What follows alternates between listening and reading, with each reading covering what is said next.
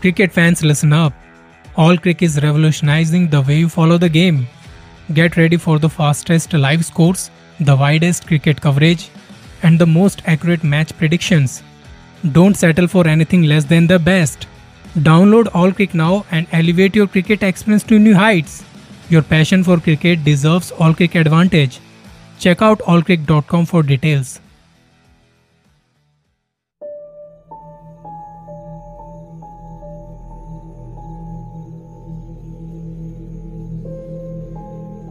भूत, प्रेत, चुड़ैल। क्या सच में ये सब बीते जमाने की बातें लगती हैं? आज के टाइम पर कौन मानता है ये? हमारी यंग जनरेशन अक्सर इन चीज़ों का मज़ाक बनाती है। और ऐसी ही एक गलती कर दी थी सोमेन ने। एक 25-26 साल का नौजवान लड़का, जिसने अपनी एक रोंगटे खड़े कर देने वाली कहानी शेयर की। अब कहानी सीधे उन्हीं की जुबानी सुनते हैं। मेरा नाम सोमेन है। मेरी शादी को लगभग एक साल बीत गया था। आसपास के जितने भी रिश्तेदार थे, हम दोनों मियाँ बीवी तकरीबन सबके घर जा चुके थे। मेरी एक मौसी जी थी, जो मेरे घर से करीब 40-42 किलोमीटर दूर रहती थी, और उनके घर अभी तक हम नहीं जा पाए थे, जबकि वो कितनी बार आकर मेरी माँ को बोल चुकी थी। मुझसे भी बोल चुकी थी कि, सोमेन, अपनी पत्नी को लेकर मेरे घर क्यों नहीं आता तू? मैं हमेशा कोई ना कोई बहाना करके टाल देता था। मैं एक नौकरी पेशा आदमी हूँ। सुबह निकलता हूँ आठ बजे और रात को देर से घर पहुँचता हूँ। एक ही संडे मिलता था हफ़्ते में और उस संडे को घर में इतने काम होते थे कि मैं कहीं ज़्यादा दूर का सफ़र तय नहीं कर पाता था।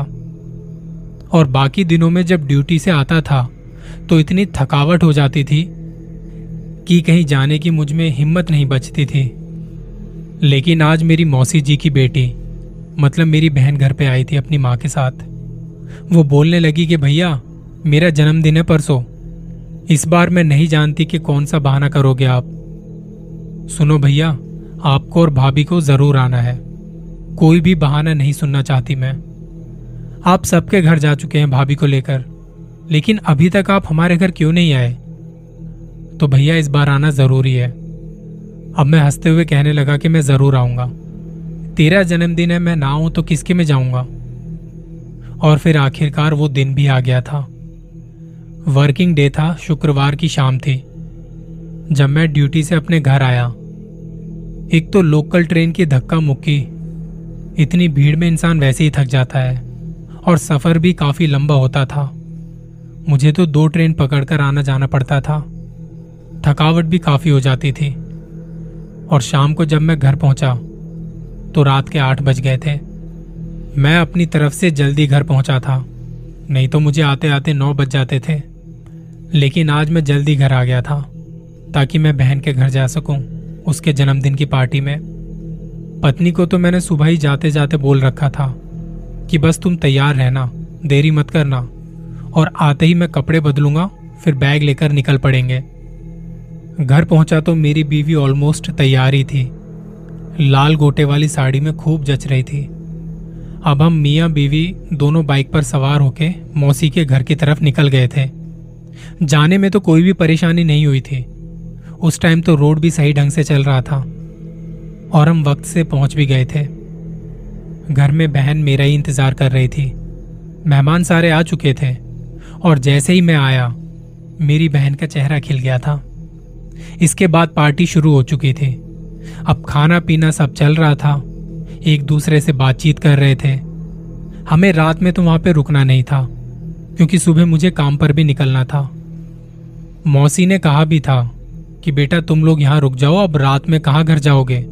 देख रहे हो ना, अंधेरी रात है और रास्ता भी कोई सही नहीं है।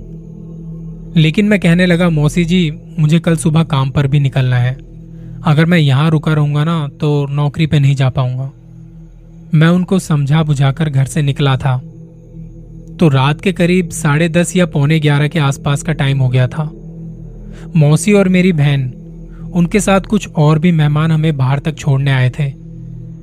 और तभी मौसी चौंकते हुए बोली, बेटा, रुक जाओ रुक जाओ, मैं एक चीज़ तुम्हें देना भूल गई।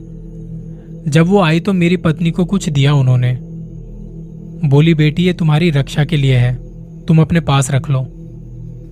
अब मेरी पत्नी क्या ही बोलती।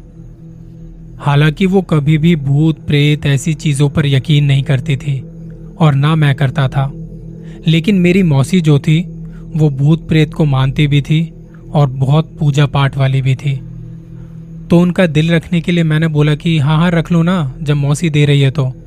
कोई ना कोई मतलब तो ज़रूर होगा। रख लो अपने पास में। फिर इसके बाद हम लोग चल पड़े थे। निकलने के थोड़ी देर बाद अब हम एक ऐसी जगह पर पहुँच गए थे, जहाँ पर रेलवे लाइन थी, रेलवे फाटक था। अब आधी रात का वक्त हो चुका था। रेलवे फाटक अभी बंद था। मतलब कोई ट्रेन गुजरने वाली थी, लेकिन उसमें टाइम लग रहा था। मेरी आदत थी मैं कभी कभी स्मोकिंग कर लेता था। इस वक्त मेरे पास में एक मौका था। अभी तो रेलवे फाटक बंद है। मेरे पास कुछ मिनट थे। मैंने सोचा क्यों ना सिगरेट का कश लगाया जाए। मैं बाइक से उतर गया। स्टैंड पर खड़ा करके पत्नी को बोला, तुम यहीं बैठी रहो। मैं अभी आ रहा हूँ पीछे से। वो समझ गई थी कि मैं सिगरेट पीने जा रहा हूँ। और फिर बोलने लगी कि, देखो, सिगरेट मत पिया करो। अब इस बात पर वो लेक्चर देने लगी थी। मैंने उसका लेक्चर हँसते हुए टाल दिया था। कहा कि, अरे, मैं कहाँ पीता हूँ? कभी कभी लगा लेता हूँ, बस, ऐसी कोई बात नहीं है। अब मैं अपनी पत्नी की वजह से थोड़ा पीछे आ गया था, और वो रेलवे फाटक के पास में खड़ी थी, और मैं पीछे आके जब सिगरेट जलाने लगा था तो कुछ देर के बाद ट्रेन गुजर गई थी। यानी अब रेलवे फाटक खोलने का टाइम हो गया था, और मैं सिगरेट को फेंक कर बाइक के पास आ गया। इंतज़ार करने लगा कि कब फाटक खुले, कब खुले। लेकिन फाटक अभी भी नहीं खुल रहा था। मुझे बड़ा गुस्सा आ रहा था। कहीं ये जो चौकीदार है रेलवे फाटक का, वो सो तो नहीं गया? अब मैं रेलवे लाइन पर आ गया। ये देखने के लिए कोई और ट्रेन तो नहीं आ रही दूसरी साइड से। तभी मुझे हरी बत्ती दूसरी साइड से दिखाई दी। मतलब उधर से भी कोई ट्रेन आ रही थी। अब मैं रेलवे लाइन के पास ही चहलकदमी करने लगा था। फाटक अभी भी बंद था। गेटमैन अपने कैबिन में था। मैं रेलवे लाइन पर इधर उधर टहलने लगा था। तभी मुझे लगा कि जिस लाइन पर ट्रेन आने वाली थी, वहाँ पर शादी के लाल जोड़े में एक औरत मुझे नज़र आई, जो उसी तरफ़ दौड़ती चली जा रही थी, जिधर से ट्रेन आ रही थी। अब मैं तो ये देखकर एकदम से डर गया कि आधी रात का वक्त होने जा रहा है, और ये औरत ट्रेन से कटने जा रही है क्या? ये देखते ही मैं चिल्ला पड़ा। अरे बहन जी, कहाँ दौड़ते हुए जा रहे हो? उधर से ट्रेन आ रही है। और मेरी आवाज़ सुन के वो अचानक से रुक गई। थोड़ी देर रुके रहने के बाद उसने पलटकर मेरी तरफ़ देखा और फिर से उसी तरफ़ दौड़ पड़ी जिधर से ट्रेन आ रही थी। वो ट्रेन तो गुजर गई, पर वो औरत वो औरत पता नहीं कहाँ चली गई। मुझे कुछ नज़र नहीं आया। एकदम से मेरी आत्मा काँप गई। क्या वो ट्रेन से कट गई होगी? मुझे लगा कि देखना चाहिए। मैंने अपने पत्नी को बोल दिया, दो मिनट रुको। समझा दिया उसे जल्दी जल्दी में कि मैंने कुछ ऐसा देखा है। अब मेरी पत्नी भी डर गई थी। वो कहने लगी कि मैं भी साथ चलती हूँ तुम्हारे। आप अकेले मत जाओ। हम दोनों मियाँ बीवी रेल की पटरी पर चलते हुए उस जगह पर पहुँच गए थे, जहाँ मैंने उस लड़की को देखा था। लेकिन वहाँ पर ना कोई लड़की ना कुछ। पटरी तो खाली पड़ी थी। कहीं पर कोई डेड बॉडी नहीं। ना हमें कुछ वहाँ दिखाई दे रहा था। समझ में नहीं आ रहा था कि आखिर हुआ क्या। फिर हम लोग वापस आ गए और फाटक खुल चुका था। हम दोनों बाइक पर सवार हुए, घर की तरफ़ चलने लगे। अभी तो हमने आधा रास्ता ही पार किया था। आगे की सड़क बिल्कुल सुनसान थी। कोई भी आता जाता नहीं दिख रहा था। और इस वीरान सड़क पर हम चलते चले जा रहे थे।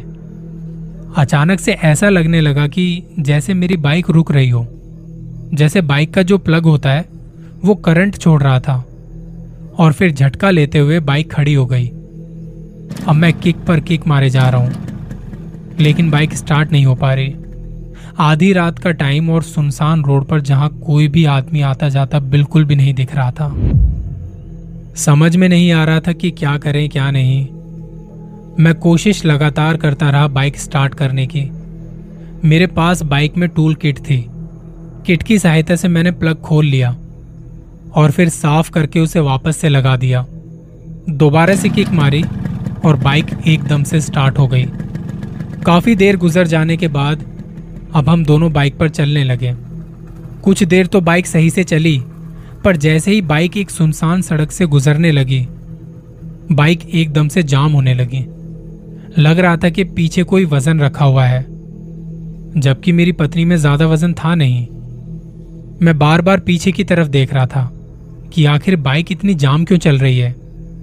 लेकिन सोचा आप कर भी क्या सकते हैं। जैसे तैसे बाइक को चलाते हैं कि एक घर तक पहुँच जाए। कल देखा जाएगा। मैकेनिक खुद देख लेगा इसे।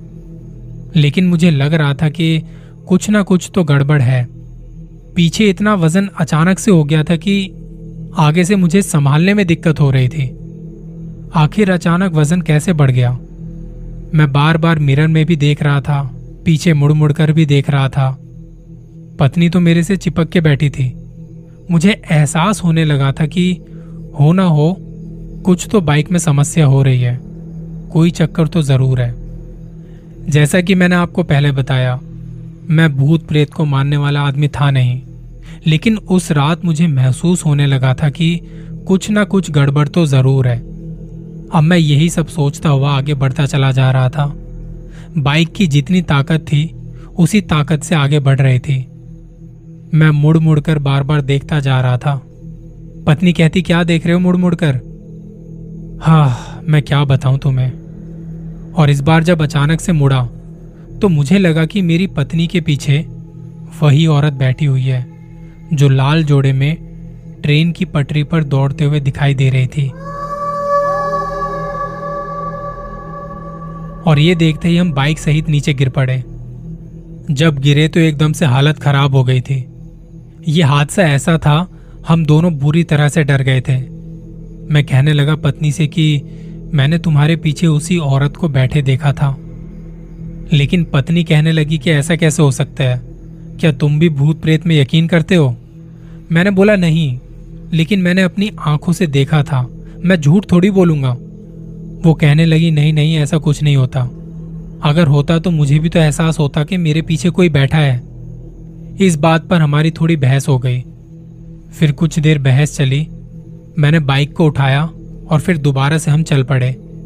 गनीमत यह थी कि वो स्टार्ट हो गई, वरना जैसे गिरी थी मुझे नहीं लग रहा था कि वो स्टार्ट भी होगी। अब मेरे दिमाग में बार बार कुछ ख्याल आने लगे। ऐसा लग रहा था जैसे मेरे दिमाग में उथल पुथल मची हुई है, कि मामला कुछ ठीक नहीं है। और काफ़ी जद्दोजहद के बाद आखिरकार हम अपने घर पहुँच गए थे। अब घर आए तो बिल्कुल थक चुके थे। मैंने तो कान पकड़ लिए कि रात के टाइम ऐसा सफ़र करना ठीक नहीं है। वो भी खास करके पत्नी के साथ में। अकेले होता तो मैं कैसे भी करके आ जाता। लेकिन पत्नी के साथ रात का सफ़र ठीक नहीं होता। मैं फ्रेश होके बेड पर आया। रात काफ़ी हो चुकी थी। थकावट भी थी तो नींद कब कब में आ गई पता नहीं चला। बीच रात जब मेरी पत्नी ज़ोर से चिल्लाई तो मेरी नींद खुल गई। हड़बड़ाकर मैंने अपनी आँख खोली कि क्या हुआ। तो जो मैंने देखा, मेरी तो आँखें एकदम फटी की फटी रह गई। वही औरत मेरी पत्नी के सीने पर बैठी थी और उसका गला घोटे जा रही थी। पत्नी ज़ोर ज़ोर से चीख रही थी, चिल्ला रही थी और जैसे ही मैं उठा, ये देखकर तो मैं खुद डर गया था। उसकी लाल मोटी भयानक आँखें मुझे दिखाई दे रही थी। मैं खुद चीख पड़ा, माँ को आवाज़ देने लगा, लेकिन तभी उस औरत ने मुझे एक थप्पड़ मार दिया। मैं अपने होश खो बैठा था। और उसी वक्त लगा कि जैसे दरवाजे पर शोर होना शुरू हो गया। शायद माँ जाग चुकी थी। परिवार के लोग जाग गए थे। लेकिन मैं तो बेहोशी में जा चुका था। मुझे अब कोई खबर नहीं कि कौन आया है और क्या हो रहा है। जब मुझे थोड़ा होश आया तो मैं अपने पलंग पर था। कमरा खुला हुआ था। परिवार के लोग मेरे कमरे के अंदर थे। मेरी पत्नी बैठी हुई रो रही थी। मेरे ऊपर पानी छिड़का। तब जाके मैं होश में आया था। देखने लगा कि आखिरकार हुआ क्या।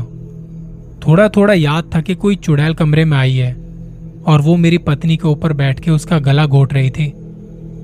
मैं अपने मन में सवाल किए जा रहा था, क्या सच में चुड़ैल होती हैं? मैं नहीं मानता था, ना मेरी पत्नी मानती थी।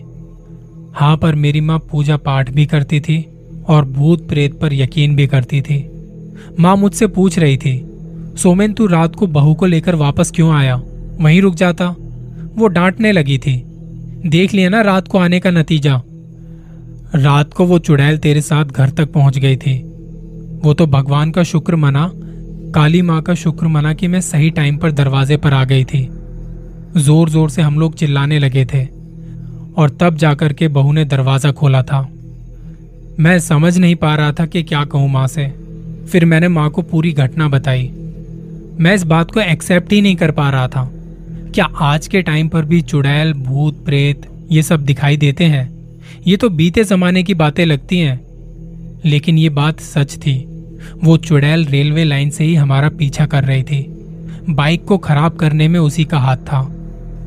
वो जो वज़न बड़ा था, सब कुछ उसी का खेल था। और वो हम लोगों के साथ ही बाइक पर सवार होकर के हमारे घर तक पहुँच गई थी। लेकिन माँ जो पूजा पाठ करती थी, उसी की वजह से हम उस चुड़ैल से बच पाए थे। और मैं ये आप लोगों से भी कहूँगा, अभी आप जो मुझे सुन रहे हो, भूत, प्रेत, चुड़ैल, ये बीते जमाने की बातें नहीं है। ये आज भी है, हमेशा रहेंगी। जल्दी मिलेंगे किसी और कहानी के साथ। दुआओं में याद रखना।